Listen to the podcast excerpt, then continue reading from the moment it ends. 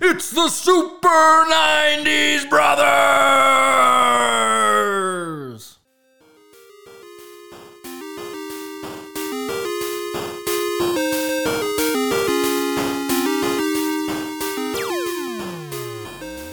I mean, where are the ordinary, everyday women? They don't exist because this is a movie. No, this is California.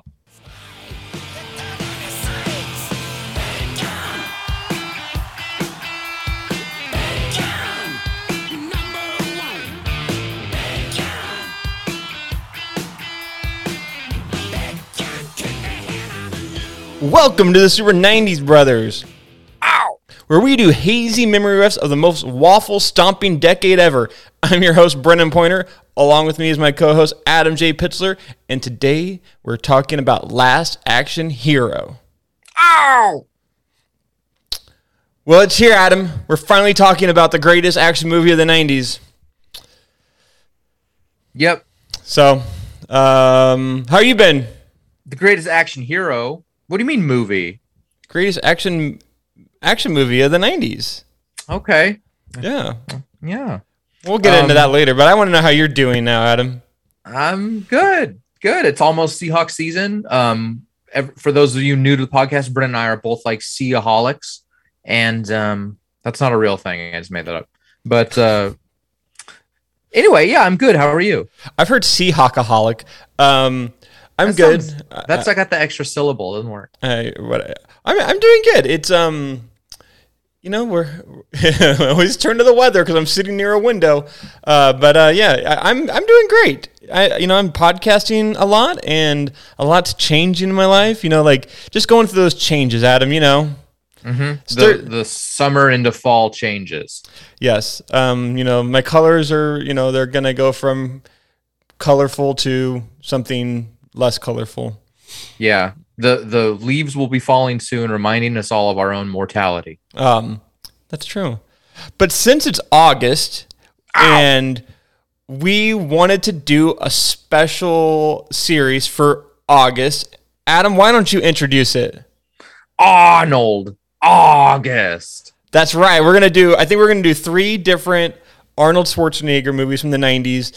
Uh, some of his best hitters, best hitters, We'll- biggest We'll, hitters. nev- Not his we'll never biggest get hitters. we'll never get to three. We'll never, yeah, never, never. We won't do it. We'll probably do two. Um, Let's but, do two. But but like lofty goals would be three. yeah. Um, Loftier than we can claim. you know, for people, who, for someone who has nothing going on in his life, it's really hard for me to do a podcast for some reason with you. Um, Brennan's like hurting cats. Like he he cannot be tended to. He cannot be cannot be claimed. You know what I mean? Just that's you. you know, and you want to podcast on the weekends, and that's hard for me to podcast on the weekends because that's when Abby's home and we're, you know, we have stuff going on. We had a garage sale two weeks ago. Um, we went to Seattle this last weekend. Um, I want to say something. I had a garage sale two weeks ago. I sold a handful of old video games, to some like loose video games like that I've been storing in my basement. Sold them all for like $150 like and they were just like old super nintendo games but like these games like if you go look them up $25 a pop. Who knew video games had you know gotten such m- big higher in value over the years? So Do you have do you have anything else you're holding on to that's like valuable? um no you know I have a shitload of garbage pail kids. ooh you like are they are they in like sheets No. oh they're like loose Yeah. You you know so there's this um website I don't know what it's called this is really bad podcasting but there's a website where you can send all your old cards in lots for like a certain amount of money and then they will they'll then tell you the value of your your collection and I should do that. I I know that I've got a few really rare brutal Brad cards. There's this like domestic violency card that are Hmm. pretty rare, and I've got like five of them. yeah I mean there's definitely I bet there is like a a collector's like like people that are collecting garbage pail kids especially if people that like need the whole collection and stuff like that so The the really valuable ones are all like mint, and none of mine are mint. Yeah, you gotta they gotta be mint. Like that's how they're graded now, you know? So anyway, um, enough about collectibles. Back to Arnold August. Uh, Last Action Hero. Pretty good. Pretty good topic. And um, if you guys like our topics, what you can do is help us out by giving us those kick-ass five-star reviews on Apple to Apple iTunes Music. Um, you can help us out by just giving it the stars or leaving us a review or sharing the show or emailing the show contact us at super 90s brothers at gmail.com if you have a show request or if you think we suck or if you think i have great hair. Or you could add us at super 90s brothers on twitter. My website is adampitzler.com you can check me out and check out some of my work at bropo mode. You can reach out to brennan but anyway check out the show. We hope you like last action hero so let's talk about it. Um yeah when did this movie debut brennan This movie debuted June 18th, 1993, with a budget of $85 million and a total box office of 137 million.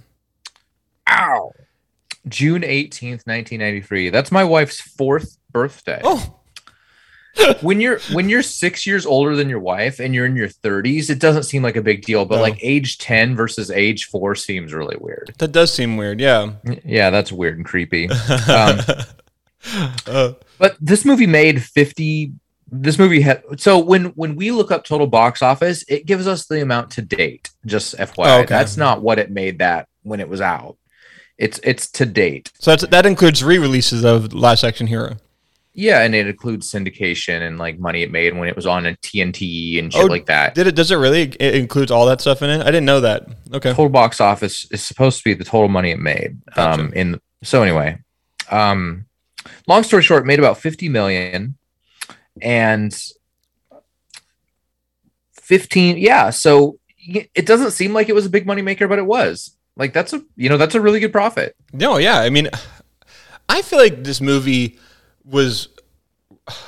Well, let's get into like how old you so when you, when you saw it. So 1993, we were just on the verge of being 10 year olds, nine year olds, like in in I guess third grade. Yeah. So like, but I remember seeing this this trailer a lot when I was a kid because it was I mean it's Arnold Schwarzenegger, and but I remember the real draw for me was like oh it's Arnold Schwarzenegger but he's with like a kid. It's like it's like a buddy. It's a buddy cop. I mean I wasn't thinking it was a buddy cop movie, but like I mean that's basically what it is. But I was really like being a fan of Arnold, I was like really excited to go see this movie because it's you know it was a summer summer blockbuster and and it had you know, arguably the biggest Hollywood star at the time.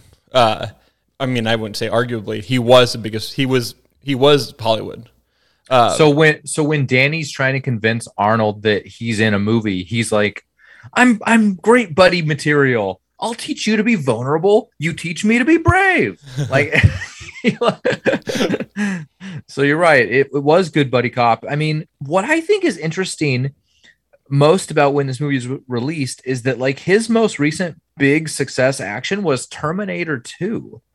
Mm, So if if you kind of think about like the legacy of Arnold and you're you're going through the 90s, right? And he's doing shit like Terminator 2 and then the next thing he does is Last Action Hero, which is a much tonally different movie. It's sort of a satire. I mean, this movie's a big satire, which isn't, you know, something that you see a lot of big stars do. Those are typically like Leslie Nielsen movies. And this was a satire with a big budget done with like a real action star and a real action director and it had this whole angle, but it was still a satire. yeah, And I don't know that a lot of people got over that. I think that's fair. And I didn't actually looking at his you know filmography. Like I didn't realize this was his first movie back from Terminator 2, like his first big movie. Uh, yeah, he kind of like went off. He did Terminator 2, and then he kind of stopped making movies for like two years. It looks like. Um, so interesting choice to come back with. But like obviously he had done you know your some of your favorite action movies, Commando, Terminator, Predator. Like I don't know what your th- thoughts are on Running Man, but I like Running Man. um, but yeah, and then Total Recall, obviously. But he had like a, a big run of just like a lot of action movies, and then he threw in a couple of comedies in there too, like Twins and Kindergarten Cop. Uh, but yeah, this is interesting. It, it is a sat. I mean, obviously it's a satire. It's a and it's. I, I think it. I mean, so how old are you when you saw it? Did you go see this in the theater, Adam?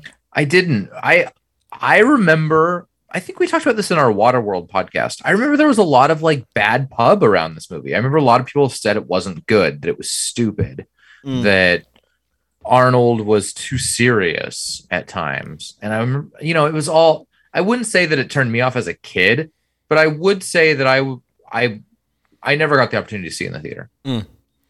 Yeah, I I saw this movie in the theater. I mean, it was like my heyday of going to see movies like in the summer. Like my mom or our next door neighbor would literally drop me and my buddy off at the theater, and we'd go watch whatever movie was out at the time. And And My- Dougal. and Rock-a-Doodle. Um, and yeah, it's so weird that people, parents would just drop their nine year old kids off at the theater and just like let them go see a movie. See you later. Shit, that's that's nothing. When they were dropping us off, they were they were telling us, you know, when I was your age, my kids, my parents were dropping you us off in the park ten miles away, then driving off for two days, leaving us with nothing but a spittoon. And you're like, what? So um, anyway, so when did you see this for the first time then? when it was on rental, I'm Okay. sure. I, I don't I don't have a first time story. So if you have one, go ahead. Otherwise, I think you should move on to my favorite segment. Let's just move on to it. Let's go. Let's go to it. And here it is. Brennan's bad synopsis. That's right. I'm gonna I'm gonna break down um, the plot of this movie, um, which is my you know obviously what I'm really good at in life is breaking down and telling stories about how movies came about, not how they came about, but you know the plot of a movie. So I'm gonna do that right here. Um, so Danny Madigan is a a young loner little boy. Uh, I would say he's like 12. Would you say he's 12? He's probably 12. And he is loves he loves Arnold Schwarzenegger movies, specifically the the Jack Slater movies. And he goes and hangs out in a old theater in downtown Times Square where this old man befriends him and lets him watch movies. I, I would assume for free. And so he he loves Jack Slater. The new Jack Slater's coming out, and um, the the the movie theater owner he's like come here at midnight and we you can v- view the jack slater 5 and the kid is like he's so excited he he's anticipating going to see the movie he gets jumped before the movie starts. I never understood this part why he gets jumped, but he gets jumped and he's almost late, but he ends up making it there for the for the screening and Despite a quick stop at the police station. beside a quick stop at the police station, right? Uh, he's literally looking at his clock, and it says like eleven fifteen. He's like, "Okay, it's time to make my way to the movie theater." But his mom's like, they live in like Times Square in like the early '90s, so this place is fucking rough. And he's like leaving, and as soon as he opens the door, he gets jumped, and and then he goes, and then they show us like a little couple clips of him in the like going to the station and stuff like that. And then oh, luckily it's he has about 10 minutes to get to the movie theater when it's all said and done. Time frame does not make any sense. Gets well, I there- think I think that his old man friend set like waited for him. Oh. He's because the old man friend is like, I almost gave up on you.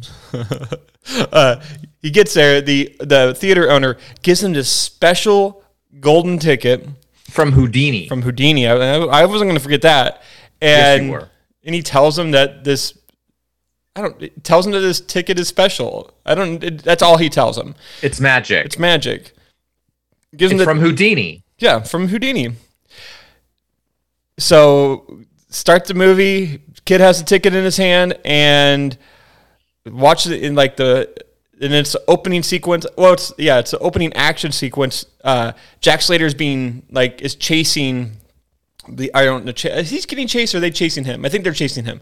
Uh, and they're like throwing TNT at him and shooting him, and then all of a sudden they throw another piece of TNT and it comes into the theater, and the kid's like in disbelief, like why is there like is this like a we at like a a movie where like stuff like this happens? No, we're not. 3D. We're not 3D. I was trying to think like a different type of not not 3D. Um, well, anyways, he runs towards the front of the theater and then falls into Jack Slater's car. Um, Uh, and so now, now this kid is in Danny Madigan is in this movie with Arnold Schwarzenegger, aka Jack Slater, and hilarity ensues. And the kid has to explain to him that he's actually an action hero in a movie, and keeps on pointing at all the the the how he is in a movie and like the, the cliches, The cliche. and the tropes. and basically I, I think the idea I think the plot is that they're trying to catch this bad guy um, and I I don't know who the bad guy is I forget uh, is it the, the guy with the red eye, Charles Dance? Um, Benedict. Ben. Oh, sorry, Benedict. Charles Dance is the is, is, is Charles, Dance is the actor. the actor. Okay, gotcha. Um, and yeah, they're chasing him to to kill him or catch him or whatever. Um, and then he ends up getting a hold of the kid's ticket, and now he can go into the real world, into the parallel universe, and he thinks he can use this as a way to like go between worlds and like be a real super villain. And in and in that, he brings back one of Arnold's old nemesis from Jack Slater 4, the, the guy, the Ripper who killed his son. And now they're, so they all get back to the real world. Now, all the tropes of, you know, action movies are no longer happening. You, Arnold Schwarzenegger gets, if he gets shot, he gets shot. If he punches a window, he hurts his hand. And so now he has to be a real action hero in the real world. And, long story short, he ends up they end up killing the guy with the red eye, um, and all good things are happening. But but in that time, he's shot in the stomach or in somewhere by the, and they have to get him back to his movie, or else he's really gonna die.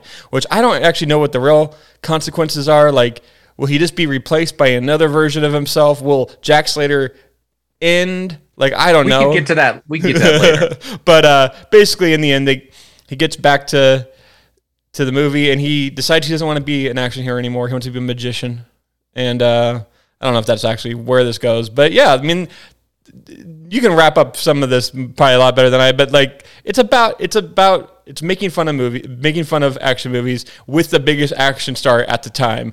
And which is funny because he has a ton of one-liners that he uses all the time, which he uses in this movie, and they call him out on it. And there's a lot of this like I will say the biggest the the most fun in this movie ha- the most fun this movie has is when they're in you know the movie and the buddy cop aspect of it happens and and they just kind of point out how bad action movies are and like all the pitfalls that they fall into What I think is so amazing is that Arnold Schwarzenegger was such a star and so cool. There's like a genre built around him, right? These action cop revenge, you know, thrillers. It's like Mhm. his own genre through the 80s into the early 90s. And so much so that they wrote a movie kind of teasing that genre, but made him the star, gave it a huge budget, $85 million budget, cast him, got the director from Die Hard, and like did it like a real action movie. Like that is just that that to have the kind of gravitas to get a movie built around your career like that. There's Arnold, there's you know John Wayne, there's three or four others like ever in history that have that kind of clout. Mm. That's interesting. Yeah, the, uh, that I didn't realize it was that it was directed by the Die Hard guy. Um, yeah, it, I would say it was just. I don't. I think this movie was too soon. Like I think we're in the middle of all like of the action like craze. Like there's this action movies after action movies. Like they were the the Marvel movie of the time. Like and I think that they were coming out and just making fun of it like so early in the 90s. I think that might have been why it was just not received as well. Um, maybe there is because I think going back on this, it's aged pretty well, and we'll get into that. But like, but yeah, Arnold Jack Slater, like, what did you think of his character? Like, I thought he. Go ahead. Before th- before that, it has ahead. Really well. And you know, um, I was recently watching these videos about like Stallone and Arnold and talking about the rivalry. And Stallone was talking about Arnold always ripping him off and doing what he was doing, Rambo versus Commando. Mm. But the Expendables is totally like this. Mm. Like the Expendables is just like Last Action Hero. We're just going to be a bunch of aging action stars doing a bunch of cliches and tropes, but it's going to be cool because we're using a real budget. Mm. And the Expendables is is very well received. People really like it because it knows what it is. And I think you're spot on. If Last Action Hero had been released 15 years later, I think it would have been a lot more popular. At the time, it was just like you're making fun of what we still think is cool. Right. Yeah. Um, and I think, I I think the story in there, like, there's pieces of it that just like don't make sense too. That may might have made it like people like have it not make much sense. Like they, it kind of just seems like this movie was kind of thrown together. Yeah, Um, it's too long. There's too much going on. There's too much character drama with like the little boy and his mom, and it's like you could have. it's two hours and eleven minutes, which is Mm. too long for an action satire. Yes. Like that. Like any. First of all, any comedy ever needs to be under two hours. That's a fucking rule. F you, Judd Apatow. It should be under two hours, and like. Especially a satire with Arnold Schwarzenegger. How much character building do you need of this little boy? Like, uh, and his mom. Like, what are we doing? Who cares? Yeah. Um, yeah. Where, where do you want to go next? You want to go into the characters, or do you want to? Yeah, yeah. Well, I mean, we'll talk about Arnold. He's playing Jack Slater. What's I mean, Jack Arnold is really playing a caricature of his own movie persona, like stuck inside a movie world, like Brennan said. And the the kind of the interesting thing or the twist is that he's a he's an action hero who's confronted with the realization that he is a fictional character. And he has sort of like this existential crisis about it. Like, what do you mean I'm fictional? What do you mean I, I'm not real? What do you mean I don't exist? What do you mean I'm only superhuman because somebody wrote it that way? Like, it's a really unique angle. And if you had somebody that wasn't actually uh, a legit movie star, like action star, I don't think it works at all. But because it's Arnold, you could maybe envision him having some of those similar thoughts like oh people only think i'm cool because i'm cool in a movie you know what i Mm. mean like look at me i was like mr universe Yeah. Uh, that is that is that is interesting. Uh, I really, yeah, I, I enjoyed this version of him. I mean, this is really when he was starting to really change his like he was trying to paint, change his persona at the time because he he had done twins he had done kindergarten cop and like he was kind of just seen as like a, yeah an action star and he really wanted to do more funny you know more i guess more like yeah more clever characters. And i think his next movie i mean he nails it with uh why a true lies um because it's it's a good it's a really good action movie but he plays an action hero that's also has like is in the pitfalls of having a regular life um so i mean i agree that one was much more 90s um so to get into some of that like existential crisis we've got a drop ready for you Dan in the house.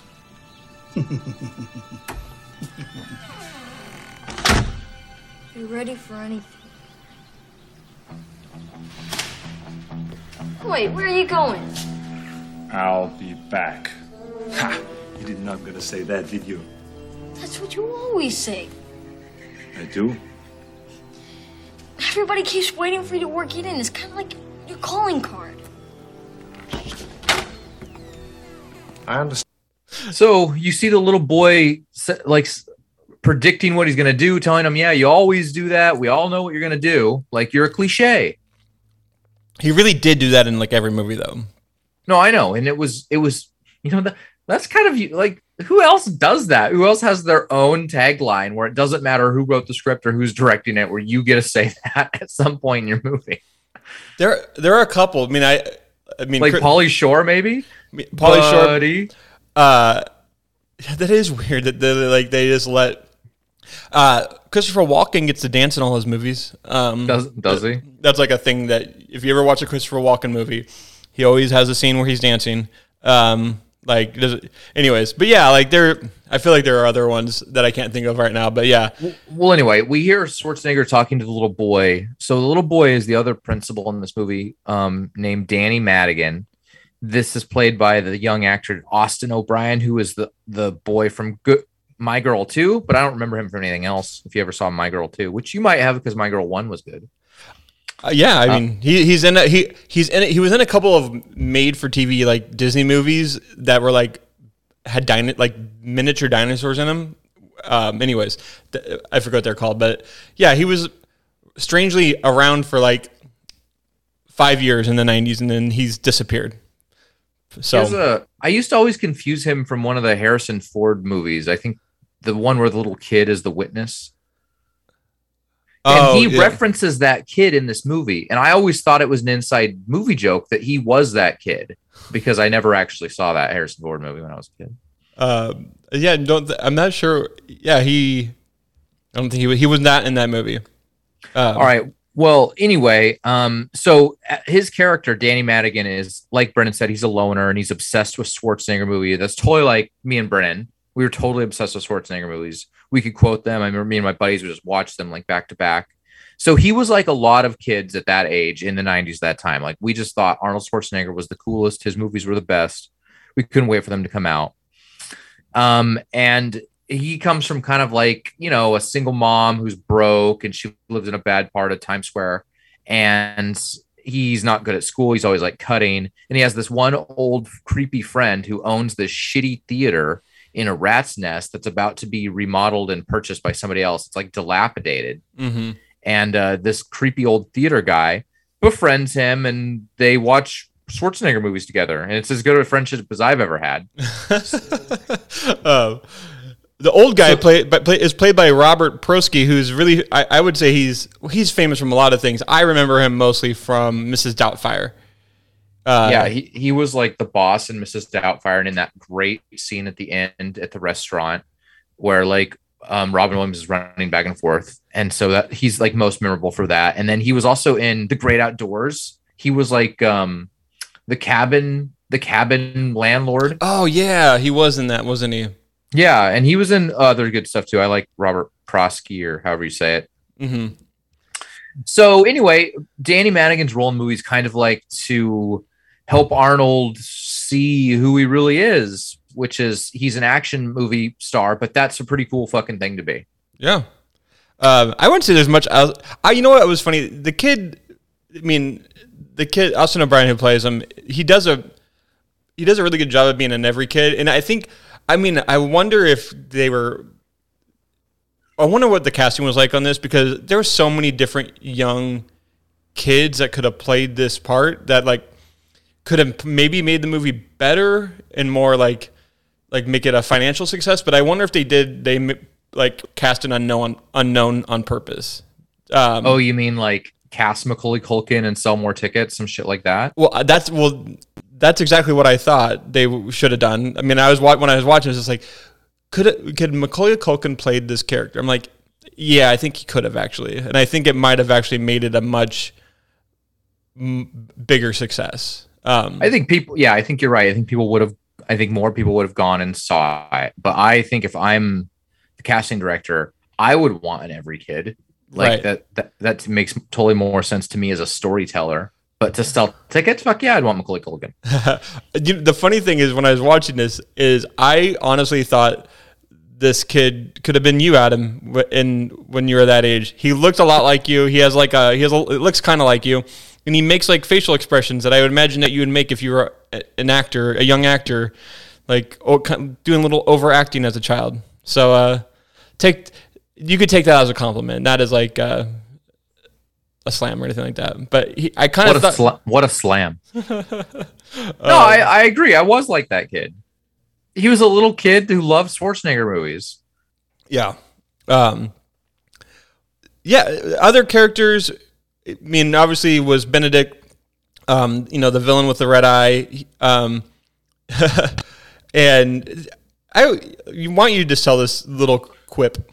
So. Uh, he sh- so Alan Rickman was the bad guy in Die Hard, and it's like one of Alan. It's like a famous role, right? If you know action movies, you know that role. Mm-hmm. So one day, Charles Dance showed up on the set of Last Action Hero with a shirt that said, "I'm cheaper than Alan Rickman," because everyone knew that his role in this movie was based on Alan Rickman's character in Die Hard. Um, so that that shows you the kind of sense of humor he had and a sense of self. Um, but yeah, he, I mean, he's the British guy. He's got a British accent. He's got a creepy eye. He's like a dead aim, you know, uh, what's the word, marksman. And uh, he likes to double cross people and kill shit. You know, so he's he's a good bad guy. I would say that he's overly menacing or overly conniving. He's just a kind of a run of the mill bad guy. Yeah, they were really they were playing off of you know that character from Die Hard, and yeah, I mean, I wouldn't say there's much else other than like every scene he's in, he's just always kind of he's kind of just maniacal, and he's just kind of has like so, has like a one liner, and his his big thing is that he has an eye that's fake, and he they use the eye for a couple of different.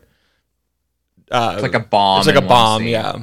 Yeah. So. so I mean, the movie gets you know the movie kind of gets going when Danny Madigan goes into the action movie world, Mhm. but then the movie gets unique when this villain finds the ticket and leaves action movie world and accidentally stumbles into AKA the real world and discovers that he was a movie a fictional character and decides that the real world is much less stringent on bad guys and is much more a place for him has more sin available perhaps and he decides to take advantage so he he uh he decides to test his limits Hello? I've just shot somebody. I did it on purpose.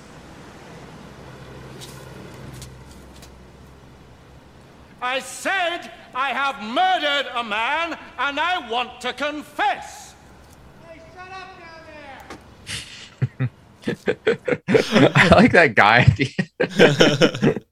that's that's that's how i always thought of new york when i was a kid I mean, that probably was pretty accurate of New York in the you know 80s and early 90s, um, and probably you know still today. I would imagine someone. Yeah, so so his character is not overly unique, but what does get cool is that he discovers the the power he's wielding in his magic ticket, and he does what I thought was a really interesting thing, which was he starts recruiting other movie villains out of their movies to help him kill Jack Slater and take over the quote real world.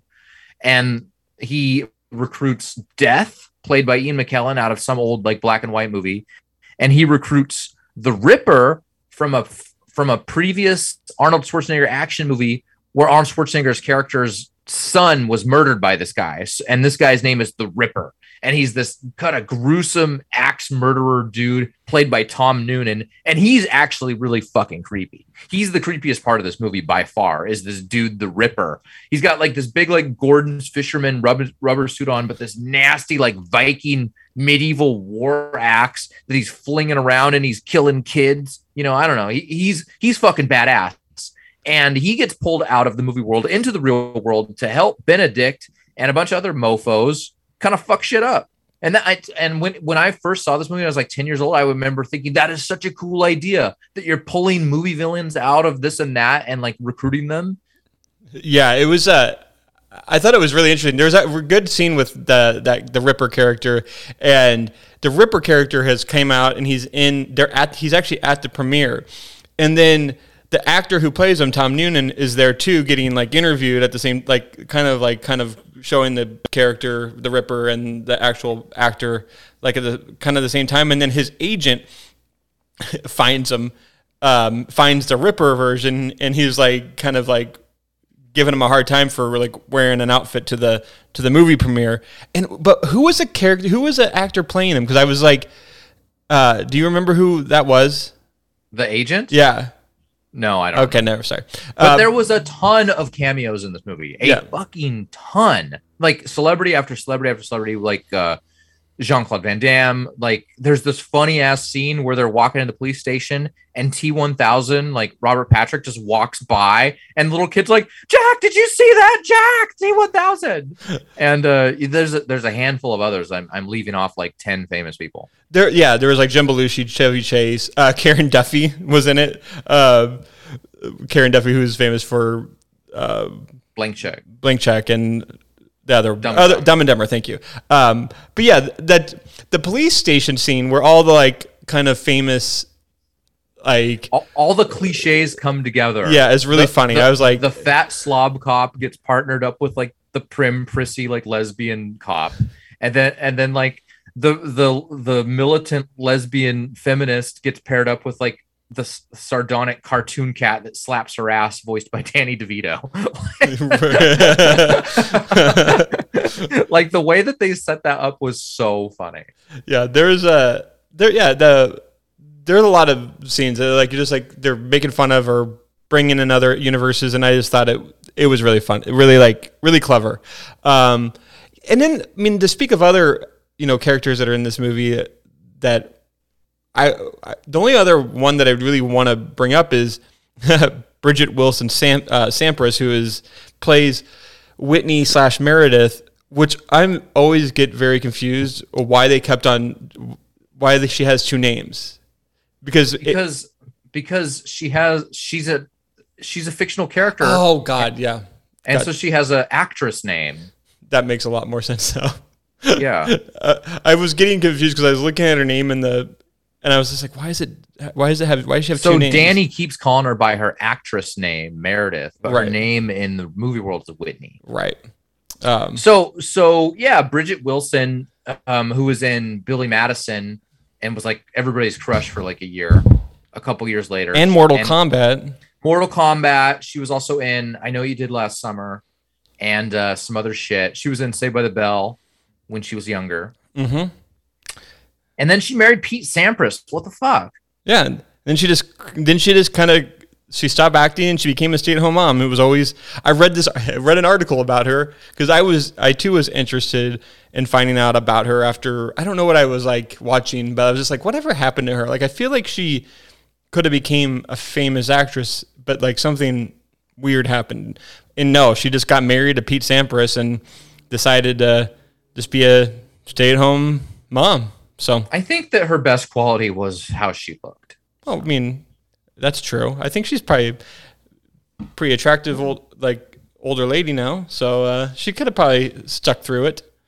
All right. Well, while we're talking about the supporting characters, F. Murray Abraham is in it. He plays the guy that double crosses Schwarzenegger in the movie, movie, movie. And what's funny about that is the little kid predicts it. The little kid says, "Watch it, Jack. He killed Mozart and Amadeus." like the little kid knew that they're gonna cast a bad guy to be the bad guy. That was that was great. There was little snippets like that in the movie that was really clever, like Brennan said. That is, I did not, I did not know. I've never seen Amadeus, uh, but I. Amadeus is a great movie. It is so not what you think. Is- It's not really about Mozart. It's about this guy who's obsessed with Mozart and hates Mozart, played by F. Murray Abraham. And Mozart is just like this really annoying, obnoxious, drunk, like like complete weirdo.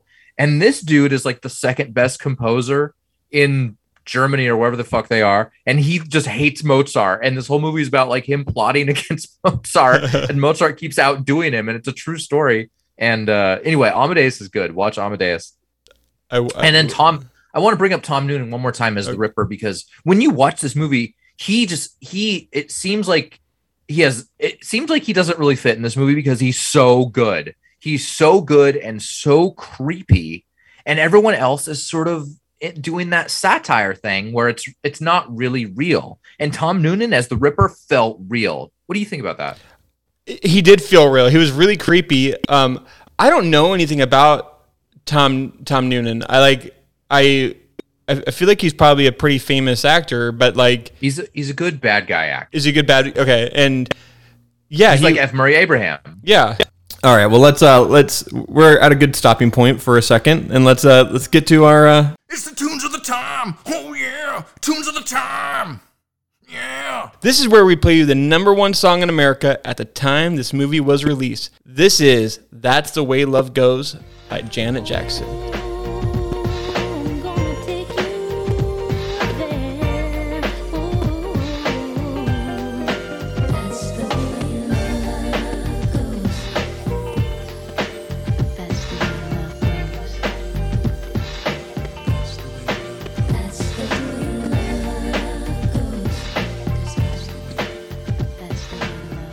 There it is.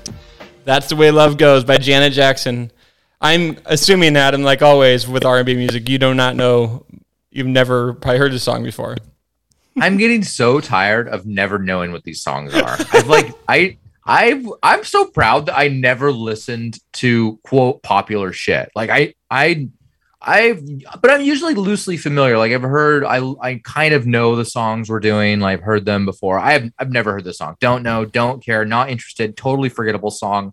I don't even think we should talk very much about it. Um, actually, this is, I think this might have been my first CD I ever owned. Um, it's either that or Mariah Carey. I don't, I never get it. I just remember I have this, I have this album. I had this album and I bought it at the, bought it at Hastings. Um, Little nine year old Brennan walked into Hastings and bought Mariah Carey and Janet Jackson. and her the album cover of is one of the most probably well known album covers because it's Sensual. it well, it's just her with her hands above her head head I think, and then but then she's being covered. Her, uh, she's naked, and all being covered by her is like an, another hand. Um, and uh, yeah, I mean, I So love you, Janet Jackson. You bought it. You bought it because she looks sexy. and this on is one of like, and this song is not forgettable. This is like one of the best R and B songs of the '90s. Like it's Yeah, on multiple what. multiple lists. not Um, interested in. Not interested in those lists. anyways, I love this song. I love th- I love this video is makes always makes me feel kind of uncomfortable though because it's just like there's like a, th- a one and a half minute like intro to it of her just hanging out in like a I, I assume is like a living room, but it also feels like a coffee house, and there are just people like kind of joking It around. It doesn't make yeah, it doesn't sense. make sense. It was just really it makes me feel really uncomfortable watching it. Um, but yeah, Janet Jackson, she's great, and I love this Uh, song. J Lo is in the video. There's 11 million views on the official YouTube video, so clearly it's a popular song. Clearly, I missed it yet again. um, so just imagine you were on, you were in your car in 1993. What were you, what was your parents driving? Do you remember 93? Uh, What was What was, what was Bill driving to I think we at, at that time we might we probably had our Ford Windstar, this like baby, like this like electric blue Windstar. Okay. My mom Um, had like a like a four like a Ford Taurus hatchback that was sort of like a like a neon sparkly green, like an emeraldy green.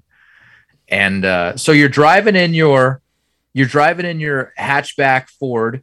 Yeah, in 1993 on the way to go see a movie and Janet Jackson's That's the Way Love Goes is on the radio. And you get there and Last Action Hero is sold out. And so we've got a new segment to tell you what you might have seen instead. Bet that snack pack's pretty good. Want to trade me the rest of it for this banana? You know how badly I can beat you, right? I like that snack pack scene a lot more than the other one. okay Uh, but it doesn't really say the titular line which is this is the snack pack Oh, where's my snack pack? where's my, this is the well it's our movie snack pack what else was going on in the theater at the time this is where we look at what was in the theaters in june 93 the first one i want to talk about is our namesake super mario brothers the movie starring bob hoskins and john leguizamo and that hot chick from pump up the volume um And Dennis Hopper, obviously. Dennis Hopper and and a dinosaur playing Yoshi. This is such a weird pile of shit movie. There's a big black lady that plays like the the giant fish.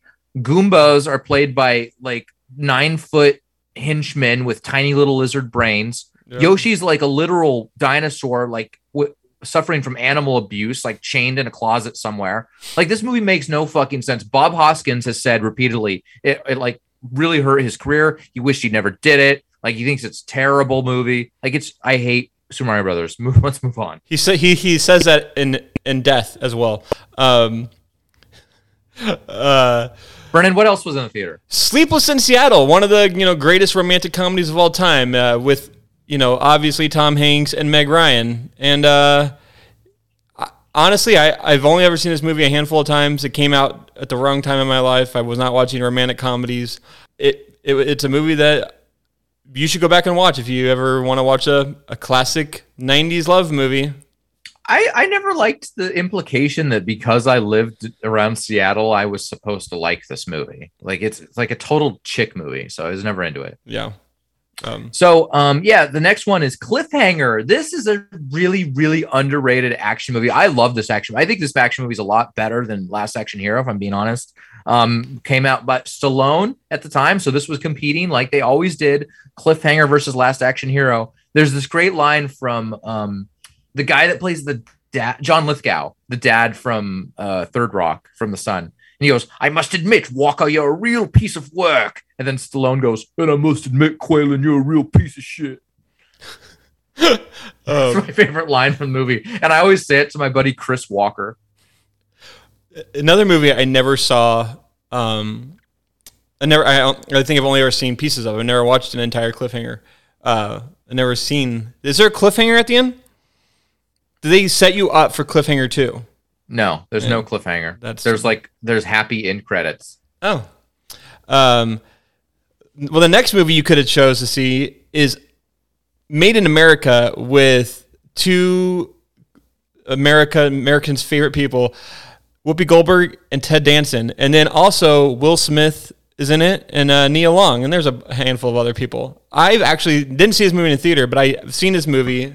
Um, There's like a romance, it's right? like a romance between Whoopi Goldberg and Ted Danson, and this movie's okay. and I th- thinks this movie's I, okay. I believe that Nia Long is trying to find her real father, and it turns out that Whoopi Goldberg's character had, you know, been artificially inseminated with some like she you, like by Ted Danson. by Ted Danson. Yeah, I think Yeah, I think uh, that sounds right. That movie's fine. It's yeah. I mean, it's a it's a comedy. Um, I do have one story about another movie that's out at the same time. Was Dennis the Menace? Um, Ow. I saw Dennis the Menace at a early screening. My mom got tickets from someone, and we and I went and saw Dennis the Menace like before it came out in the theater, and like, and I just remember being a madhouse because it was just a ton of children there, and they were they were handing out like stuff from the movie, like posters, shit like that, and um, and I remember really enjoying that like movie in theater. It's a uh, it was a fun 90s like comedy like it was back when like they were remaking like all these old like uh 60s TV shows into movies and uh yeah I, I one of like Walter Matthau's like last last movies so uh, Dennis the Menace is pretty good, actually. I think it's John Hughes. I think John Hughes did that movie. oh and Christopher Lloyd's in it and Christopher Lloyd plays um the the sto- like the guy on the train who just plays a real creeper and who kind of like terrorizes the town at the end um but he but one of those roles where Christopher Lloyd you don't realize that it, that it's actually him Yeah, he's really good. Um, so anyway, that was our snack pack. Those were the other movies out at the same time as Last Action Hero you might have enjoyed. Uh, we should add a, we should add a piece of this. If you showed up to the theater, you were expecting to see Last Action Hero, and you have these four in front of you, or or five. Which one are you going to see most likely? Cliffhanger.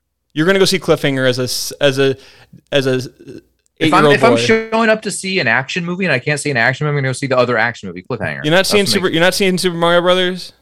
Oh well. Yeah, maybe I would have because I'm stupid.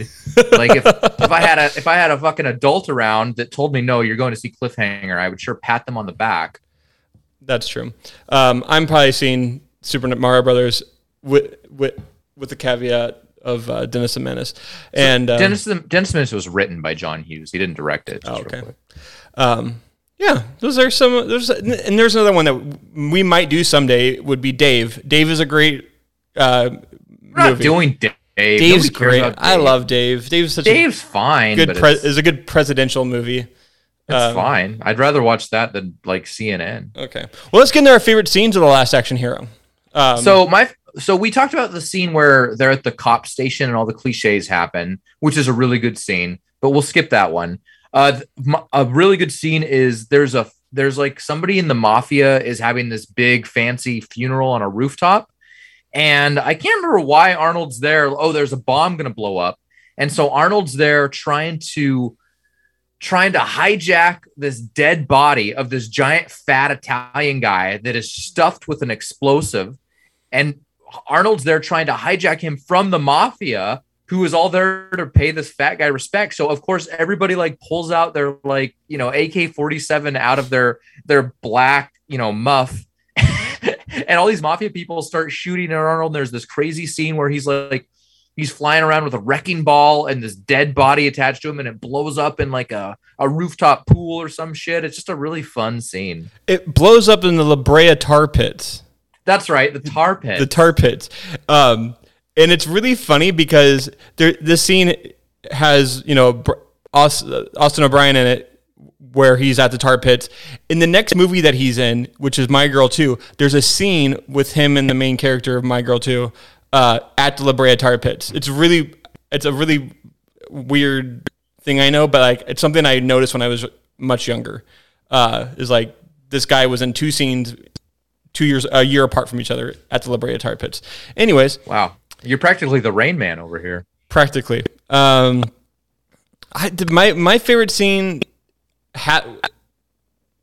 I really enjoy the first scene where where the kid get, gets into the movie and like they're in a car chase and all this all this Yeah. typical like stuff's happening and he's like the pointing the, it bad out. guy the bad guys are like chasing them in a truck and there's like four bad guys in the back of the truck and they have a box of dynamite with a flare attached to it that's constantly lit so they can easily light and throw the dynamite it is so like it's it's really funny because that's it's like the most unique contrived henchman thing you've ever seen but they're doing it like it's totally normal right?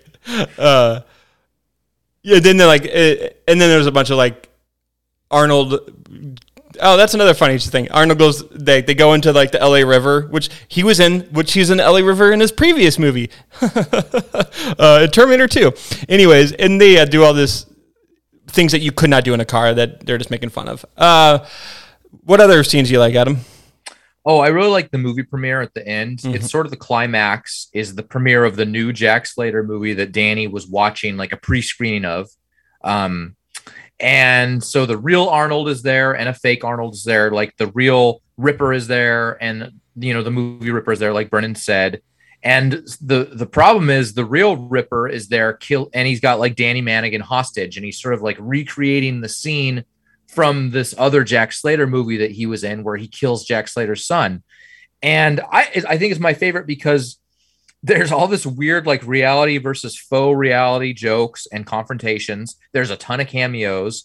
And then you've got Tom Noonan, who I think is the creepiest part of this movie, as the central antagonist in that scene. And I, I just think he's such a better bad guy than Benedict. Mm, he he is a much better bad guy. Um, yeah, that's probably why they brought him back, right? And why they introduced him at the beginning. He, I don't think he'd be a good bad guy throughout an entire movie, but like, um, but yeah. I, He's so use it right. Anyway, so I like that movie, and and I was going to ask you, Brennan. So I remember thinking about this as if I was a kid, and don't and don't think about this too much. But like, if you can think of like one or two movies that you would want to be sucked into, a la Houdini's Golden Ticket, what would they be and why? I, I it happened. one- The first one that came to mind was Jurassic Park as a kid because I Want to get eaten by the dinosaur? I want to see the dinosaurs. Um, You're gonna get eaten by a I'm gonna- velociraptor. I'm gonna get eaten. Um, You that would, pick that, a- that you pick. Yeah, that's a weird choice. why is that a weird choice? Because you're gonna get eaten. You're gonna get fucking eaten. Well, You pick one like blank check. Like you, you get a million bucks. well, that million dollars didn't go very far. Yeah, well, that's because that fucking kid spent it. You'd be sp- smarter than that dumbass kid. um, that what was about my like choice. Dumb and, what about like Dumb and Dumber? What if you could go on that road trip with them live? I mean, that would be that'd be fun. That'd be fun, right? Like I think that's. Well, you mean if you go into the movie, like if you like, do you get killed in the movie, or you just like wake up? Do you actually get killed? no, if you if you die in the movie, you die in real life. okay, But like, you're not gonna die in Dumb and Dumber. that's that's fair. I, I still choose Jurassic Park. I'm the kid who survives. So What about like what about like Alice in Wonderland? That'd be that's pretty not a no. I'm saying in the '90s theme too. So, um, Yeah, you're lame. You know, you go to Jurassic Park, you're gonna eaten by dinosaurs. That's a lame choice. You're gonna be dead. what about okay? What about Back to the Future? Do I can I use time machine, or do I have to be in like just like the 1950s? No, that's a really good choice. Okay. Go go do Back to the Future from 2021 and talk about how stupid the 25th the 2015 scenes are. And for the love of God, warn you know Michael J. Fox to get on those those drugs that slow the disease like now. Like get on them now, buddy. God. uh, that's a what? Did you choose? Did you did you choose your definitive movie? I mean, I no, I don't think I have a definitive. I think Alice in Wonderland's a really good choice. Um, Yeah. No, I don't know. Oh, wait, I know the Goonies.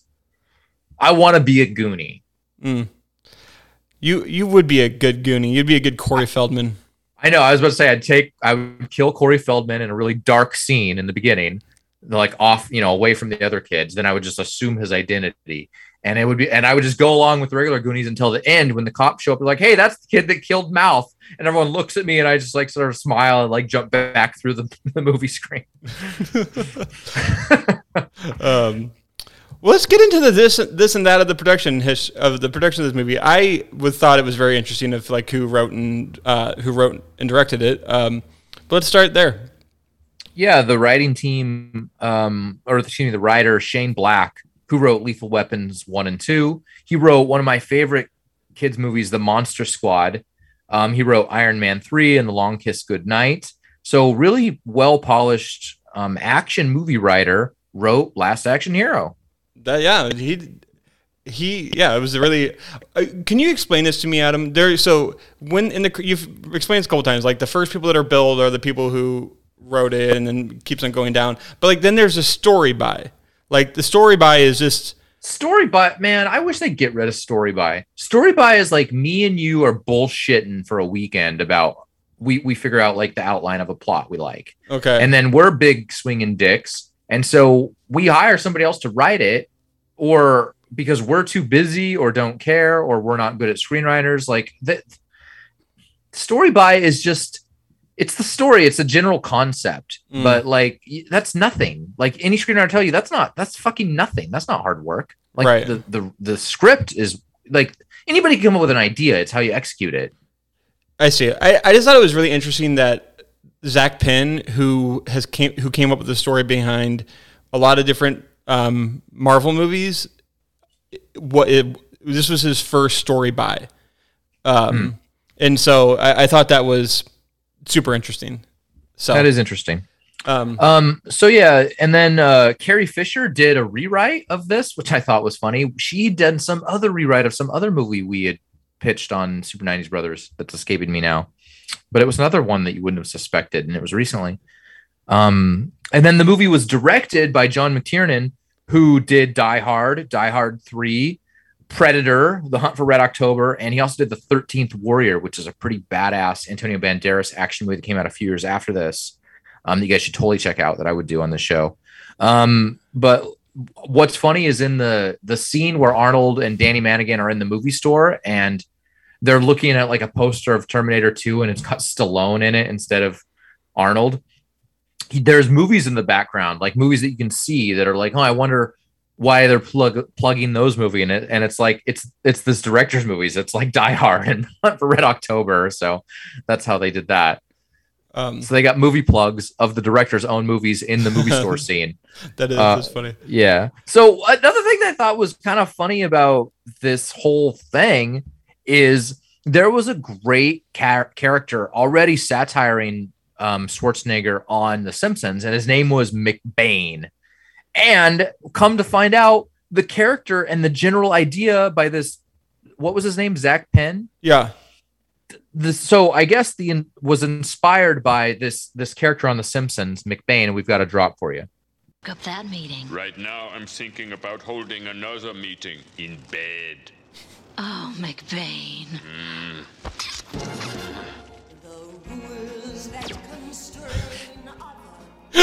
what I that's a random clip, but that, like that was a was that a recurring like thing in Simpsons? I don't I don't remember that at all. No, I just like his delivery. Like right now, I'm thinking of another meeting with you in bed. Like it's a really good Arnold caricature voice. And um, McBain was just it would come on on The Simpsons a few times and just play for a few seconds. There's never there's not like a lot of good quotes or good scenes. Right. But then they, but then they like worked his his act the actor that plays McBain. His name's Rainier Wolfcastle. And then he like moves to Springfield later in the show, and like Bart dates his daughter. It's like as The Simpsons went on, all those little piddly characters, they all got like full fledged backstories and family growth, and like they just ran out of ideas, right? Yeah, right. That's that's funny. Um, I, so you know, like, so Arnold's pretty vocal about why this movie bombed.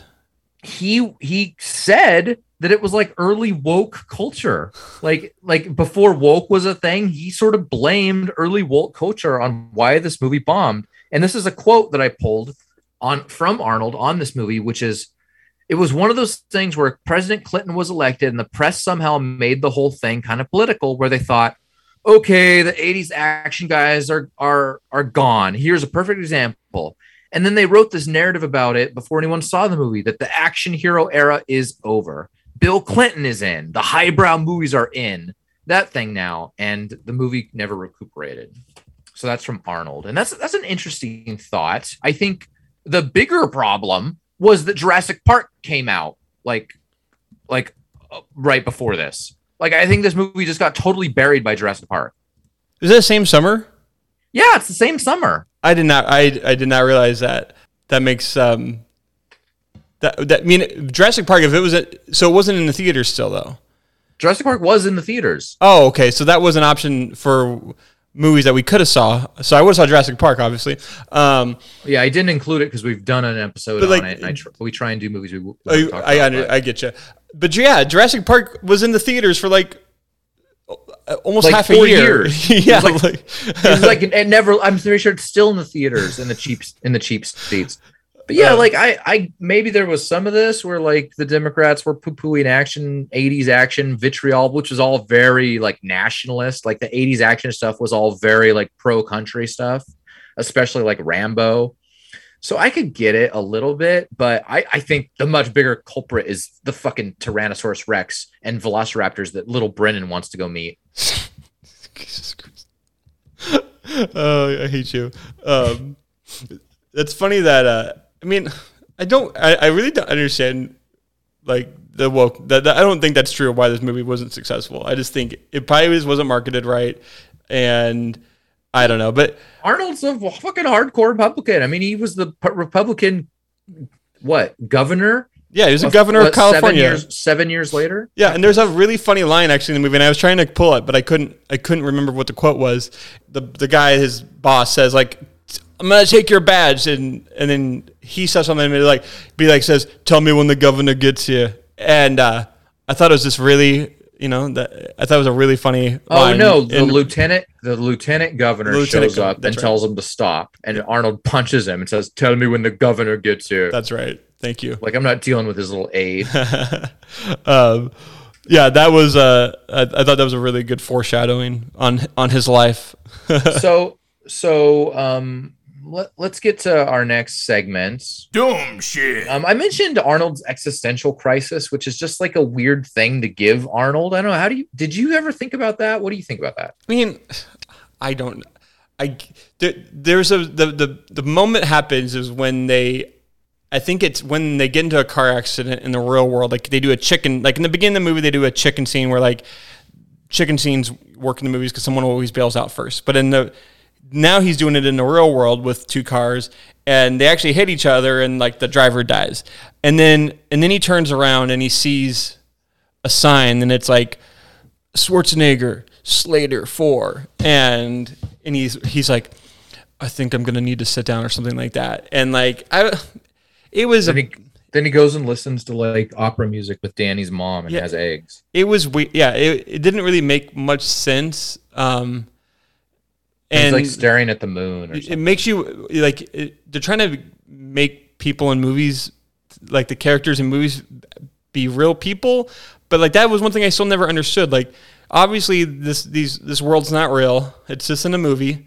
And these people in the real world are real. So like i always was still wondering like what happens if someone dies? Like does does because the bad guy died from Jack Slater 4 does that mean that movie's not going to exist now i don't i don't know does that mean the real person dies in real world in the real world i don't know it never it never made any sense to me um yeah, it creates a lot of like loop loopholes and bad movies like Looper.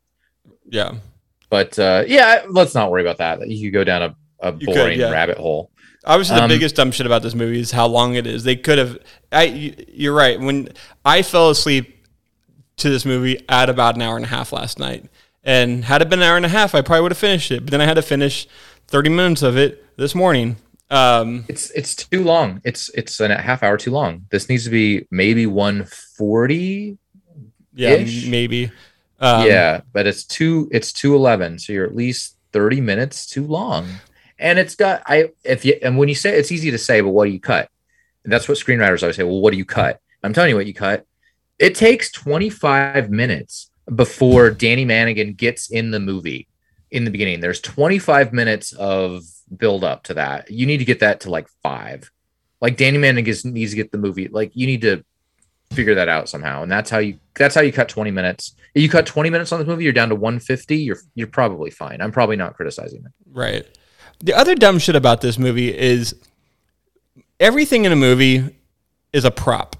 So like if you get a bad guy that's from a movie into the real world, doesn't that immediately make all of the weapons props and all the bullets that are in them props and that big axe thing that that guy that the Ripper has a prop? Because it wouldn't be an actual metal thing. I know I know that's not a good movie. Like if th- those things really don't exist. You don't. You don't really get movie magic, do you, Brennan? I, but I do know like that you are you are so like boomer right now.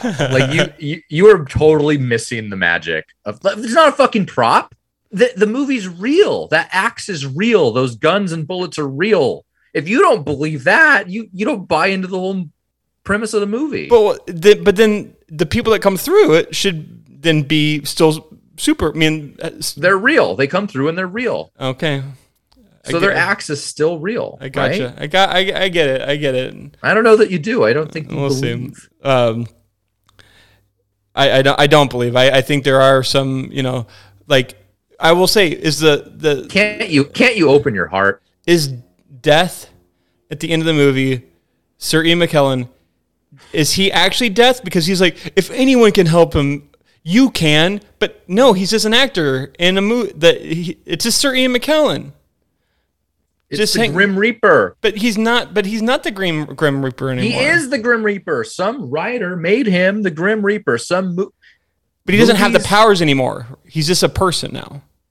He's having an existential crisis too. He's like, "Am I the Grim Reaper or am I Sir Ian McKellen?" Wait, that's a good point. The Grim Reaper, when he comes into the quote real world, doesn't he make somebody sick? Doesn't he touch somebody and like curse them to death or something? Isn't there a scene where he like touches somebody and they just start coughing profusely in the real world? Yes. Uh huh. Okay, so then he really is the Grim Reaper. Well, He came through into the real world and started collecting souls like a motherfucker.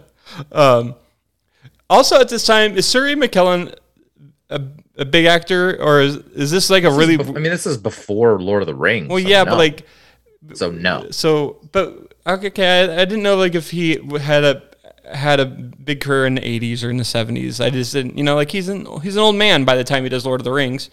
Um, Well, he certainly wasn't known by a bunch of basic ass white kids like me. That's true. Um, I don't have any. I mean, uh, there's the the movie's based around dumb shit. Like, and so like there's like the stuff that happens in the movie world. Like, Yeah, it is. It's- it's It- the movie's based around dumb shit. So the dumbest shit is when it gets serious because it's like this whole movie's supposed to be kind of dumb. right? Yeah, there should have been a way they wrapped this movie up in the in the movie instead of having it come to the real world. I get why they did it, but like. Really, I feel like it could have been a, a much stronger movie. It was about the kid having to get his golden ticket back to get to the real world, and not bringing these characters into it. I get the reason why they did it, probably so they could have that big that scene where all the actors are there, like at a at the um sc- the screening of the of the new one. But like, I really feel like they could have cut. Yeah, th- there's a lot of ways they could have cut 30 minutes in this movie. I agree. Um, so anyway, do you have any final thoughts? Yeah, they should remake this movie with Arnold Schwarzenegger and Macaulay Culkin. It's not a ta- terrible idea. I mean, not Macaulay Culkin, but um, well, no, you know Arnold. Ma- With The Rock, they should remake this movie with The Rock. oh,